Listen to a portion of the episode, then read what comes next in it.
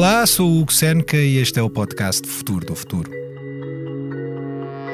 Hoje temos como convidado alguém que ainda conduz, mas está a trabalhar para o dia em que os automóveis serão autónomos. Chama-se Luciano Souza, trabalha como engenheiro de software na Bosch e coordena o desenvolvimento de sistemas e sensores para os carros do futuro. Olá, Luciano. Olá, Hugo. Luciano Souza começou a preparar a carreira nas tecnologias com a entrada na Faculdade de Engenharia da Universidade do Porto, onde estudou eletrotecnia e robótica.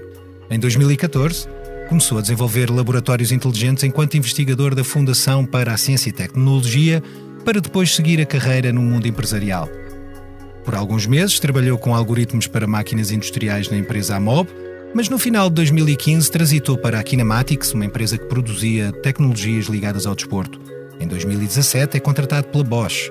Começa por fazer testes a câmaras e sistemas de áudio nos laboratórios de Ovar e um ano depois muda-se para Braga e passa a coordenar a equipa do projeto LIDAR, que pretende desenvolver sistemas para carros autónomos que mapeiam estradas e reconhecem obstáculos e seres vivos. Hoje, com 33 anos de idade, coordena uma parceria com uma empresa do grupo Volkswagen que pretende criar sistemas que um dia haverão de reconhecer a faixa de rodagem que os automóveis autónomos vão poder usar sem intervenção de condutores humanos. Luciano, gosto em poder dar-lhe boleia aqui no podcast Futuro do Futuro. Fala-se muito de carros autónomos, mas a primeira pergunta vai para algo que aparentemente não evoluiu assim tanto. Afinal, o que tem de mudar nas estradas, ou melhor, afinal, o que tem de mudar nas estradas para que possamos ter carros autónomos? Eu. Eu, se calhar, começo com esta brincadeira com o seu nome. Seneca, portanto, os, os estoicos. O que é que os estoicos acreditavam? Acreditavam que a única coisa que eles podem uh, lidar, tendo em conta os eventos externos, é com a sua própria reação nós temos essa noção para os carros autónomos, ou seja, o objetivo é eles funcionarem no ambiente que já existe e não termos que mudar o ambiente para que eles funcionem. Com a perspectiva do utilizador, sempre em mente. Bom, uh, no caso, recorrer à filosofia uh, bom, clássica não, é, é, é, de, é, é de todo realmente. Hum, não sei mais, é só isto. é, é, realmente uma surpresa, mas uh, bom, adaptar adaptar os carros às estradas, se calhar será mais fácil do que adaptar as estradas aos carros. Sem dúvida. E, e neste caso, mas uma coisa não viabiliza a outra, porque se calhar as estradas terão que ter formas de comunicar com os carros, não? Possivelmente. É uma, das, é uma das ideias ter pelo menos a informação acerca dos semáforos ou do trânsito em determinados pontos, e isso aí são dados que são retirados das próprias estradas. Agora, não é uma necessidade porque a ideia principal é simplesmente conseguirmos chegar do ponto A a B sem nos ferirmos, é claro. E não é suposto haver também redes veiculares uh, dispersas, pelo menos pelas principais vias, que permitam manter a comunicação a toda a hora com os automóveis?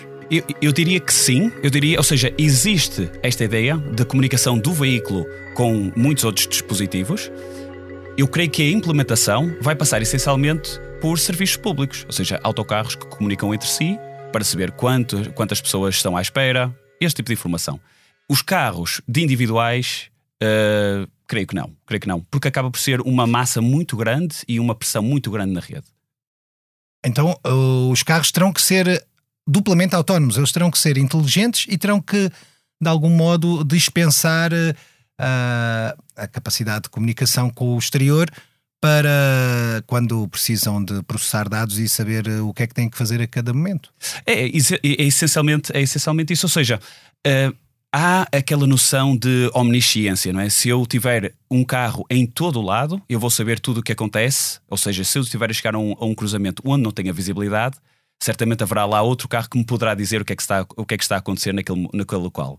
Um, é um pouco como o Waze por um, exemplo. Um pouco como o Waze, exatamente, esta noção de crowdsource, não é? Ou seja, as pessoas dão a informação, uma coisa assim da género. O que eu diria é, eventualmente, sim, isto é possível. Creio que vai ser muito reduzido. Acho que vai ser implementado essencialmente em serviços públicos. Hum, então, neste caso, os carros vão ter que estar uh, artilhados com múltiplos sensores. Exatamente. Que sensores são esses? Então, essencialmente, hoje em dia, nós temos câmaras, temos um tipo de GPS específico, que é um GPS que em vez de ter um erro de metros, tem um erro de centímetros, para nós sabermos que estamos ali. E também sensores complementares, como o LIDAR ou o radar, sendo que o LIDAR é um sensor laser. O radar é conhecido. O LIDAR é um sensor laser que funciona como. Uh, imaginemos, eu tenho um apontador laser na mão, aponto contra a parede, aparece-me um ponto. Agora, em vez de um apontador laser, eu tenho vários. Então fico com muitos pontos do mundo à minha volta. O que é que isso me permite? Permite-me ter uma noção tridimensional do ambiente à minha volta muito, muito, uh, muito boa, ou seja, com uma grande resolução. Consigo até, uh, com recurso a técnicas de inteligência artificial, conseguir distinguir que tipo de objetos ou seres poderão estar à nossa volta ou não. Exatamente. O tipo, a trajetória, a velocidade, algo, outra qualquer informação semântica, por exemplo, se é, um, se é, por exemplo, um utilizador vulnerável da estrada, se é um carro, se é uma moto. E aí entramos com outro tipo de inteligência, porque se calhar uh, o veículo, ao identificar estes diferentes intervenientes, sejam eles seres vivos ou inanimados, terá que tomar decisões uh, até de âmbito moral. Como é que isso faz? Como é que isso se faz com, com o automóvel? Eu, uh, portanto, a melhor resposta que eu posso dar neste momento é ainda não se faz. Ainda não se faz. No entanto, existe muita conversa, muita, uh, muita discussão à volta disto. E qual é o objetivo? Para ter esta noção de ética nos carros autónomos. O objetivo é nós temos que ter pelo menos algumas bases por onde perceber qual é que foi o, o pensamento do veículo. Portanto, agora há um ramo desta, desta investigação acerca da inteligência artificial que se chama Explainable AI, ou seja, inteligência artificial explicável onde nós pretendemos ver quais é que foram as decisões tomadas do, do veículo, porque é que foram tomadas, ou seja, tem que haver algum, uh, alguma informação que nós consigamos retirar destes cálculos matriciais, que é essencialmente isto que acontece, para conseguir discernir se a decisão foi bem ou mal tomada e porquê.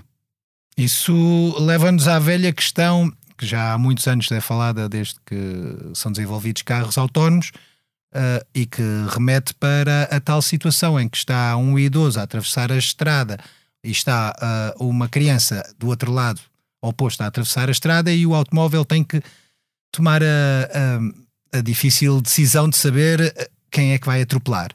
Uh, é este tipo de decisões que, que os automóveis vão ter que tomar no futuro.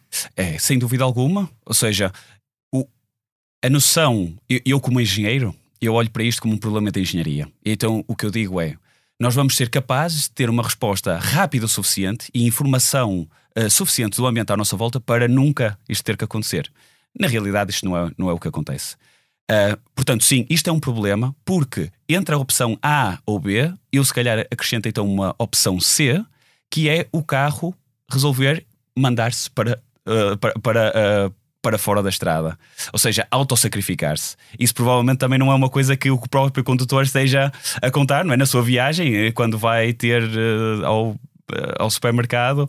Uh... Ter um desastre que, que, que acaba por feri-lo a si próprio. Exatamente, exatamente. Portanto, sim, é, é um grande problema. É um problema, é um problema se calhar mais típico da filosofia. Cá está para o, para o verdadeiro Seneca. Exatamente, exatamente, exatamente recorrem, contam recorrer a, a, a, eticistas, que são especialistas em ética, ou, ou, a, ou a pessoas da área da filosofia ou até da religião para saber qual, que, qual é o, o módulo moral que podem eh, instalar num, num sistema de, de um carro autónomo?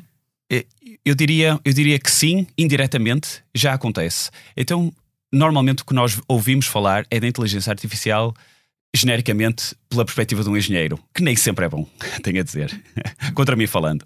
E então, qual é, qual é a, a base da inteligência artificial que nós estamos a, a, ouvir falar hoje em dia? É esta construção uh, de texto, esta compreensão de texto e muitas vezes algumas uh, imaginações à volta deste, deste, deste texto que uh, a inteligência artificial consegue perceber, mas que cria um texto que não é necessariamente real.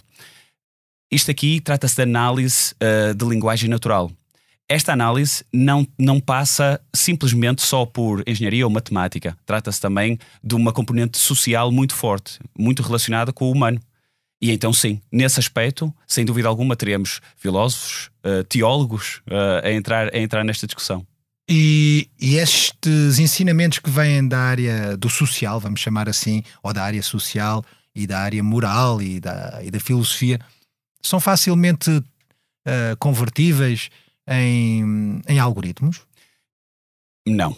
Eu, eu digo, eu, eu sei, eu sei que não sei, mas também sei que há muitas coisas que eu não sei que não sei, ok? Bom, isso é, isso é quase ao nível de outro filósofo quase. Uh, que se chamava Sócrates, uh, mas não, não vamos falar de filosofia, uh, continuamos a falar de engenharia. O que é que não sabe ao certo? Ou seja, eu sei que é difícil, sei que neste momento não há um procedimento para passar desta noção ética, intelectual para código. e. Um, é, será, será sempre um processo gradual, a meu ver. Uh, ao ponto onde nós chegamos uh, a, a, ter, se calhar, uma abstração grande o suficiente do software em si, onde nós possamos começar a introduzir uh, este tipo de raciocínio lógico mais abstrato. Portanto, será, será, será uma coisa para o futuro e que neste momento não está em prática. Essencialmente não está em prática porque, primeiro, falta de informação, é claro, e depois pela necessidade do mercado de chegar a algo que tenha valor. Neste momento, o mercado de carros autónomos é um mercado ainda pouco cristalizado, de maneira que o lucro é o objetivo. Uma pergunta muito, muito óbvia. Será que a inteligência artificial generativa, bem que está na origem de produtos como o Chat GPT, pode dar uma ajuda? Um, eu, eu diria que, numa perspectiva de da experiência do utilizador, diria que sim, porque uh, o, o Stephen Wolfram recentemente uh, deu uma noção em relação ao chat GPT que eu acho que é excelente, que é nós passamos de ter um computador que não tinha interface gráfica a ter interface gráfica e agora vamos ter uma nova interface que é linguística.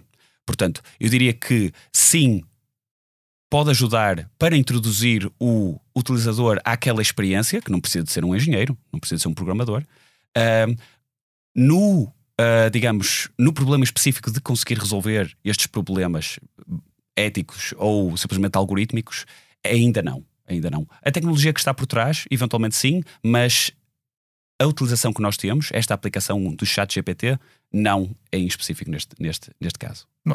Uh, esta é uma, uma, limitação que terá que ser superada, mas há também outras limitações, uh, presumo, presumo eu, e que têm a ver olha, com as baterias uh, do, dos veículos. Se os carros autónomos, geralmente toda a gente leva a crer que serão elétricos também. Provavelmente. Uh, logo aí pressupõe que têm que ter uh, umas baterias suficientemente robustas, mas com tantos sensores, e estamos a falar de um lidar, de câmaras de profundidade, estamos a falar de, ehm, de sensores de infravermelhos, provavelmente, de câmaras uhum. óticas. Isto aqui sim imagino que facilmente esgota uma bateria. Uh, será que já há baterias suficientemente capazes para suportar todas estas tecnologias? Um, num carro que tenha toda a sensorização que é necessária simplesmente para a recolha de dados, ou seja, normalmente nós temos veículos de teste onde temos imensos sensores para recolha de dados, mas muitos mais do que serão implementados num carro autónomo, esperamos nós. O que nós estamos a ver é na casa ali dos 20, 30% de redução da autonomia de, de, das baterias. Portanto, o que eu acho é, no sistema final, porque atualmente o que nós temos é quase um servidor na, na, na mala do carro, temos muitos computadores. O que eu imagino para o final é, em vez de termos um computador genérico, vamos ter hardware, ou seja, um computador específico para aquele carro. Vamos ter uma redução de sensores, de modo a que o impacto na, na, na autonomia seja o, o, o, o menor possível. Ou seja, eu acho que não vai ser nesta casa do um terço, acho que vai ser menos. Uh, neste momento, a tecnologia das baterias é essencialmente na passagem do laboratório para a produção. Portanto, eu creio que nós atualmente sim temos o suficiente, temos conhecimento suficiente para ter bons carros elétricos, o suficiente para ter esta sensorização, sensorização toda, uma autonomia uh, elevada uh, e uh, um serviço, provavelmente, à volta disto, como um, estes ride-hailing services, tipo Uber e assim, eu acho que ainda vai demorar um pouquinho. Mas já é possível dentro de cidade, ou seja, em grandes, em grandes distâncias é que começa a ser complicado. Esse pouquinho que estava a referir, e estava a referir de uma forma metafórica, sim, sim. E, poderá ser eh, qualquer coisa como 10 anos, imagino eu, não? Eu, eu creio que já ouvi falar de novas, uh, ou de umas novas baterias que iam resolver o problema há 10 anos atrás. Portanto, eu vou dizer que sim. Eu vou dizer que sim daqui a 10 anos, porque entretanto também nos esquecemos que eu disse que sim. Ah, bom. Mas se calhar alguém que está que, que está tentado a desenvolver carros autónomos também poderá ter eventualmente esquecido que é necessário adaptar o código da estrada, ou não? Ou será, ou será eu que estou a ser demasiado uh, exigente? Eu, eu creio que uh, numa primeira fase uh, não devemos sequer ter a ideia de alterar o código da estrada. O carro tem que se adaptar ao nosso mundo. Este é o objetivo. O produto tem que ser valioso neste, neste sentido.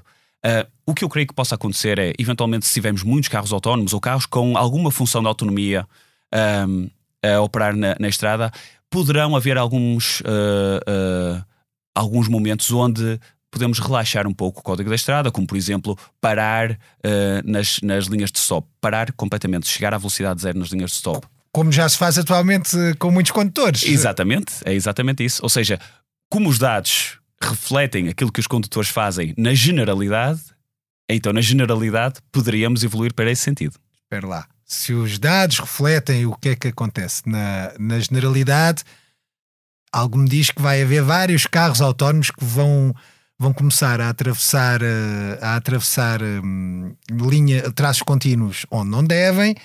Uh, de, vão começar a desrespeitar uh, prioridades à direita quando não devem e se calhar até uh, semáforos. Isto, isto não é bom. Não é bom que um carro autónomo copie os maus hábitos dos seres humanos, ou é? Como no polígrafo, sim, mas. Portanto, poderá acontecer no sentido em que os dados refletem exatamente aquilo que está a acontecer.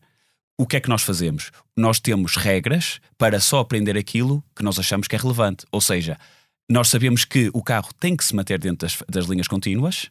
Há quem uh, as, as passe, mas o que nós podemos dizer é assim: isto é uma regra semântica da estrada, não pode acontecer algo que não seja eh, dentro destas regras. Isto é possível fazer. Uma aprendizagem seletiva não é? destes dados todos que temos. Logo aí estão a balizar a, a capacidade ou, ou, o raio de ação do próprio automóvel uh, autónomo. Exatamente. Por exemplo, uma coisa que acontece.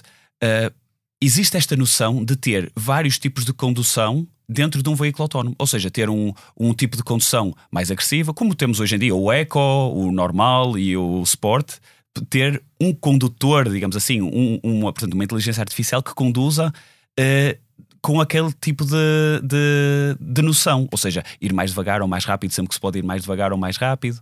E então, neste caso aqui, nós podemos adaptar a aprendizagem perante este tipo de perfil que queremos.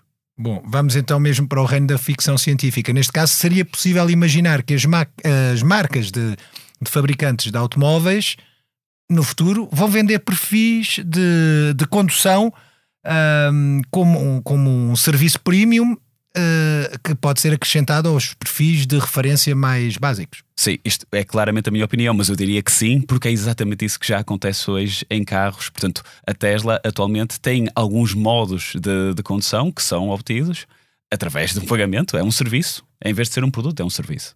Muito bem. Então, e agora a pergunta que é o terror de qualquer engenheiro que trabalha na, na indústria de automóveis uh, e que tem a ver com a responsabilidade civil. Uhum. Uh, bom, se eu tiver um carro autónomo e ele fizer uh, um, uma asneira qualquer, provocar algum incidente, quem é que é a responsabilidade? A resposta é simples e incompleta, infelizmente. atualmente, Uh, se calhar começo por explicar quais é que são os níveis de automação. Portanto, desde o nível zero, em que é um carro antigo, 1980, digamos assim, um carro onde eu faço tudo, até o nível 5, onde eu provavelmente nem tenho volante. Ou seja, até o nível 4, o que acontece é, por exemplo, no nível 4, o que é que podemos entender pelo nível 4? O nível 4 é, vamos supor, eu vou na autoestrada, eu não tenho sequer que estar a olhar para, para, para a autoestrada. O carro simplesmente vai me indicar quando é uma altura onde eu tenho que ter atenção. Até este nível, o condutor é o culpado, porque o condutor é expectável, é, é expectável do condutor estar a prestar atenção à estrada. E então, em resposta à sua pergunta, a, a, a, culpa é do condutor, até ao nível 4. No nível 5, de quem é que será a culpa? Infelizmente, eu não tenho uma resposta a dar, porque nós estamos ainda muito longe deste, deste, deste acontecimento e uh, muito provavelmente um, o que eu assumo que possa acontecer é que a marca possa ter alguma noção de responsabilidade, o próprio condutor tenha se calhar uma divisão de responsabilidade. Não faço ideia. É muito difícil, porque nós, o que nós estamos aqui a falar no nível 5 trata-se de um carro que tem literalmente uma inteligência artificial, consegue tomar decisões, consegue explicar as decisões e estas decisões são bases, são baseadas na ética que nós, como seres humanos, temos como conceito. Portanto, para mim é muito difícil. É, já estamos mesmo. Aqui já é a parte de ficção científica que eu não consigo. Mas é essencial para uma indústria automóvel que tem nos seguros, ou nas seguradoras, preferir, uh, parceiros, pilares essenciais para precisamente para que se possa continuar a comercializar uh, carros uh, no dia a dia. Sim. Esse, esse também será um problema que terá de ser acautelado, não? Sem dúvida, sem dúvida. Eu, eu normalmente faço uma, uma apresentação onde quero chamar o ceticismo saudável. Esta área de condução autónoma já se ouve falar de carros que se vão conduzir sozinhos desde 2016 ou 2017, algo desse género. Ainda não aconteceu até hoje. Portanto, normalmente vende-se este ideal, mas o que acontece na realidade é o cruise control automático, uma coisa assim muito mais básica. Então, o que está a acontecer agora é uma estratégia incremental e, e indo adicionando uh, funções de autonomia ao carro uh, pouco e pouco, ou seja, travagem de emergência, coisas assim deste género, estacionamento automático. Uh, portanto, sim, é uma coisa que eles têm a cautelar. Agora, eu acho que na estratégia ainda não está. Ainda não está bem, bem assimilada. Eu imagino que num quadro qualquer esteja lá escrito a dizer assim: com os seguros, como é? se, se calhar terá, terá de ser uma, uma decisão de âmbito político ou jurídico. Bom, mas agora temos aqui um, um desafio que costumo lançar aqui no podcast Futuro do Futuro e, e que remete, neste caso, para um, um, pedido aos nossos entrevistados que nos façam chegar uma imagem. E o, e o Luciano Souza trouxe aqui assim uma imagem que, que tem a ver com um avião. Porquê é que nos trouxe esta imagem? E já agora, Luciano, se nos puder fazer uma descrição do, da imagem para nós percebermos ao certo o que, o, que é que, o que é que está em causa, esteja à vontade. Com todo o gosto. Então, a imagem que eu trouxe é um avião antigo, pensemos 1920, uh, que encontrei no Rijksmuseum em Amsterdão. E trouxe esta imagem porque, uh, no mesmo âmbito ainda deste ceticismo saudável, o que eu quero dizer é o seguinte: uh, em relação aos carros autónomos, nós já sabemos voar. No entanto, ainda não é um Boeing 747, não sei, não sei. O, o modelo mais avançado da Boeing. Exa exatamente. Um, ou seja, nós estamos a dar agora os primeiros passos, nós sabemos mais ou menos como é que este uh, ambiente funciona à nossa volta, conseguimos utilizar o ar para eventualmente subir. Uh, ainda falta muito para ter o controle necessário e para disponibilizar isto como um serviço para as massas. É esta a mensagem.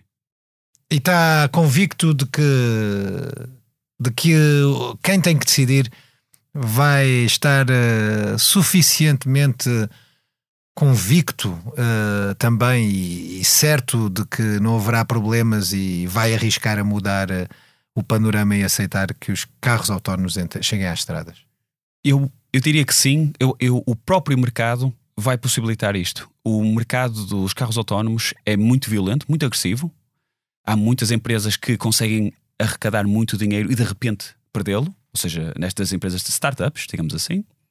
Um, no final de contas, o que eu acredito que vai acontecer é um produto excelente que vai traçar o caminho para os outros. O primeiro a chegar vai realmente beneficiar e os outros vão atrás e, uh, e, e, vão, e vai abrir o mercado por aí. Portanto, eu diria que a excelência do produto vai criar esta noção de confiança de que é possível de facto mas, entretanto, têm que ser desenvolvidos sistemas tão fiáveis ou mais fiáveis ainda do que, o, do que os aviões atualmente, se calhar com, com, com graus de exigência ou de tolerância ou de resistência à falha que são comparáveis aos, aos da aviação ou até se calhar da do própria indústria aeroespacial. Acha que isso é viável? Não torna demasiado caro a, a solução para, para chegar a uma família média, por exemplo, Portugal? É, isso é algo em, ter, inteiramente. O que é que acontece atualmente? Há uma noção de eventualmente isto ser vendido como um serviço, ou seja, um, um Uber completamente autónomo, onde não temos que ter o custo de ter o veículo e o custo da manutenção. Existe também uma noção de implementação de vários tipos de sensores e, por ser produção em massa, nós conseguimos baixar o valor e assim ter um carro com um valor aceitável para a família média, digamos assim. Neste caso aqui, por exemplo, é, dentro da Bosch nós temos imensos tipos de sensores que o que acontece é nós temos a noção de nós temos de que ter uma quantidade muito grande a ser produzida para conseguir baixar o valor e assim ter robustez e uh, custo baixo. Não seria todo plausível que hoje se conseguisse fabricar um carro com tecnologias de, que garantem autonomia e que dispensam os condutores humanos e que tivessem o mesmo preço de um carro que, que não tem essas tecnologias? Bem, na realidade, o que acontece atualmente é. Portanto, depende do nível a que estamos a falar. Com algumas, uh, com algumas funções de autonomia, já é completamente possível, porque os, os carros atualmente já vêm com imensos sensores. Ou seja, nós conseguimos, através de software, criar um modelo do ambiente que, claro, que com mais sensores melhor fica, com mais resolução fica, mais informação. No entanto, com os, com os sensores que temos atualmente, que normalmente é uma câmara atrás, uma câmara à frente, alguns sensores ultrassónicos, alguns radares, já conseguimos ter um modelo do ambiente muito bom e, e assim ter funções de autonomia já possíveis. Portanto, aquilo que nós estamos a imaginar no futuro acontece granularmente atualmente também. Portanto, sim, é possível. Portanto, acredita que o preço pode subir, mas não vai disparar uh, para um valor inalcançável? Eu creio que não, eu creio que não. Exceto em casos super específicos onde nós precisamos de ter uma resolução milimétrica porque é um, um, uma aplicação muito específica, se calhar numa zona complicada ou numa zona que tenha muitos uh, peões, algo deste género. Mas só em casos muito, muito específicos. Falou de zonas complicadas e de muitos peões. Isto dos carros autónomos, será que pode mudar a mobilidade nas estradas? Já falou também de, de se calhar deixarmos de comprar carros e passarmos a emprestar os carros ou, ou alugar os carros ao dia, quase. Exatamente. Um, acredita que a mobilidade urbana nas grandes cidades pode beneficiar com os carros autónomos ou será uma grande confusão porque será uma grande mescla entre carros autónomos e, e carros uh, conduzidos por pessoas? Eu acho que pode melhorar, sem dúvida alguma. Um, dentro da cidade, nós temos que ter algum mecanismo também para conseguir uh, utilizar as vantagens que os carros autónomos, autónomos nos, uh, nos permitem ter. Uh, para, para conseguir chegar ao, ao, a, um, bom, a uma boa utilização. Ou seja, genericamente, se o carro se comportar como um ser humano, vai ficar tudo igual. O que nós podemos fazer é ok, o carro aqui nesta zona tem muitos, tem muitos carros estacionados, então pedimos aos carros autónomos para irem estacionar a um parque, ou silo alto, uma coisa assim. Bom, vamos aqui sim agora para um segundo, um segundo desafio que neste caso uh, Luciano Souza uh, cumpriu com o envio de um vídeo dos famosos gatos fedorentos e que vamos ouvir agora um excerto. Ô Adérito, você sabe o que é que nós fazemos nesta empresa? Ah, mas, chefe, pelo amor de Deus, eu trabalho aqui há 12 anos. Luciano, uh, este, este, este vídeo que, no, que nos recomendou é um vídeo que fala de um ambiente de trabalho onde um, um superior hierárquico confronta um trabalhador sobre, bom, como se ouviu, sobre o que andam a fazer na empresa. Porquê é que nos trouxe este vídeo? Um, eu, eu, diria que, em primeiro lugar, uh, é aquilo que nós vemos no nosso, no nosso dia a dia, em que, por exemplo, a minha equipa, o que é que faz? A minha equipa faz fusão tardia de sensores, câmara e lidar, pega nos objetos das faixas de rodagem e cria apenas um objeto através de um algoritmo de rastreabilidade. Isto é uma coisa. Outra coisa é eu dizer que a minha equipa dá as faixas de rodagem. Isto é, é mais fácil. Portanto, o que é que eu faço nesta empresa? Eu dou as faixas de rodagem. É, é, é para facilitar. Uh, e também temos a noção, e também temos a noção que o mercado dos carros autónomos está a mudar muito. É muito dinâmico. Portanto, um dia eu estou a fazer isso, no dia seguinte chega o meu chefe e diz assim: oh, Luciano, o que é que nós fazemos nesta empresa? Porque pode haver um desafio inesperado a Exatamente, surgir. exatamente. Isso deve ser eh, difícil para ter um plano de negócios e um plano de, de, de trabalho a nível de engenharia. É, eu, eu diria, eu diria que sim. Eu diria que sim. Há, portanto, nós utilizamos metodologias que permitem a comunicação constante e assim a adaptação ao, ao ambiente que é volátil, digamos assim. No entanto, no- na visão micro é muito dinâmico. Muda muita coisa. Numa visão macro, nós podemos ter a segurança de que, ok, esta funcionalidade tem que estar eh, pronta daqui a X anos. E aí, por muito que as coisas mudem, tendo em conta as- os recursos computacionais, eh, qual o algoritmo utilizar e etc., nós sabemos que lá vai- vamos ter aquela função eh, pronta e, ou seja, numa perspectiva macro, torna-se mais fácil, pelo menos, saber quantas pessoas é que precisamos, que tipo de, de ligações à universidade. Nós temos ligações com a Universidade do Minho, por exemplo. eh, este tipo de considerações. A Bosch é uma empresa que desenvolve muitos gadgets, muitos, muitas tecnologias, trabalha também com a indústria, a indústria automóvel, mas não é uma marca de, de carros.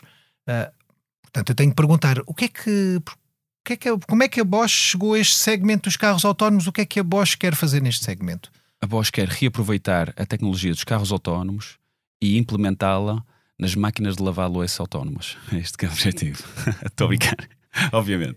Ou seja, Quer aproveitar ah, tu- as tecnologias que existem e que garantem autonomia, ah, que dão alguma robotização, até podemos dizer assim, aos automóveis e passá-las para outros equipamentos de uso diário. Será isso? Em parte sim, mas eh, disse mais em tom de brincadeira, porque na verdade eu acho que as pessoas não sabem disso, mas 70% da faturação mundial da Bosch é no ramo automóvel. Portanto, isto aqui trata-se simplesmente da abertura de um novo ramo de negócio dentro da maior fundação que existe a nível de, de retorno dentro da Bosch. Ou seja, simplesmente é uma adaptação ao mercado e é esta necessidade, esta noção de passagem de venda de um produto físico para também venda de um produto de software, ou seja, um programa que é enviado para o seu veículo. Vocês poderiam vender eh, os vossos módulos de inteligência artificial a outras marcas de a outras marcas e a outras marcas de, de fabrico de automóvel? Exatamente. A estratégia acaba mesmo por ser essa: a venda do software relacionado com os sensores que a Bosch produz. Ou seja, o carro pode ter o símbolo da Volkswagen à frente, mas por dentro ser quase completamente eh, da Bosch. Baterias, motor, sensores e inteligência. Então, eh, e quando vos pedem para desenvolver módulos de, de inteligência artificial, bem certo, vocês têm em conta a fábrica, a marca que, que vai usar eh, e o tipo de modelo de automóvel que poderá vir a usar essa inteligência artificial. Sim, sem dúvida alguma. O formato do veículo muda muito no tipo de dados que vamos receber. E nós treinamos os nossos modelos com os dados respectivos para este veículo. Ou seja, nós temos alguma margem de manobra, é claro. Um carro parece sempre um carro, um bocadinho 20 centímetros acima, 20 centímetros abaixo. No entanto, para ter aquele tipo de resolução e de qualidade que nós queremos, então sim, é sempre adaptado ao veículo. E neste caso, se fosse passar para um novo para um novo dispositivo, tam- também terá de fazer essa adaptação. Ou seja, imagino que a tecnologia eh, que era usada num, num carro passava para uma máquina de lavar roupa ou um outro eletrodoméstico, logo aí a configuração terá de ser diferente. Terá que ser diferente, sim. Há, há módulos que podem ser reutilizados, mas idealmente, e neste sentido que nós temos agora de utilização de dados para a criação de resultados, então sim, tem sempre que haver uma adaptação. E será que com todas estas tecnologias a entrarem nos veículos e nos vários carros que usamos, será que as empresas, as grandes marcas eh, que já conhecemos, como a Apple, a Microsoft ou a Google, vão aproveitar para desenvolver sistemas operativos de, de- de automóveis? Sim, portanto, a resposta da engenheiro é um bocadinho mais complexa, porque existem sistemas operativos que são específicos para este tipo de, de veículos, que são sistemas operativos ah, em tempo real que não podem falar- ah, falhar, ou seja, super robustos. Ah, no entanto, o que é que acontece atualmente? Nós também falamos do ChatGPT recentemente. O ChatGPT agora faz parte da Microsoft, não é? em parte, é uma coisa assim estranha, mas faz parte deles. Ou seja, como interface, sem dúvida alguma. Portanto, os clusters multimídia que existem nos carros, portanto, os ecrãs e etc., já têm ah, o Android Auto, ah, já tem ah, o equivalente à Apple que me está a falhar agora. E sem dúvida alguma, que vão entrar pelo menos neste tipo de, de noção de experiência de condução. Ou seja, se calhar ter acesso a uma plataforma de streaming, coisas assim, deixando jogos, eventualmente. Portanto, pelo menos aí sim, e eventualmente na, na parte de controle do carro em si. Esperemos que os hackers e os cibercriminosos também não, não venham migrar para, o, para os carros autónomos. E vai sempre haver. Eu, eu, digo de outra forma, eu espero que os hackers que, que migrem para esta área sejam os, os chamados white hat, portanto, aqueles que nos ajudam a, a melhorar o veículo. Chegamos então ao final eh, desta viagem sonora. Desta vez foi com Luciano Souza, mas na próxima semana teremos um novo convidado para nos falar do que aí vem na área das ciências e tecnologias. Este foi mais um episódio do Futuro do Futuro. Eu sou o Hugo Seneca, a Sonoplastia esteve a cargo de João Amorim. Pode ouvir-nos nas várias plataformas e também no site do Expresso. Voltamos na próxima semana com um novo convidado. Até lá já sabe, o futuro faz todos os dias.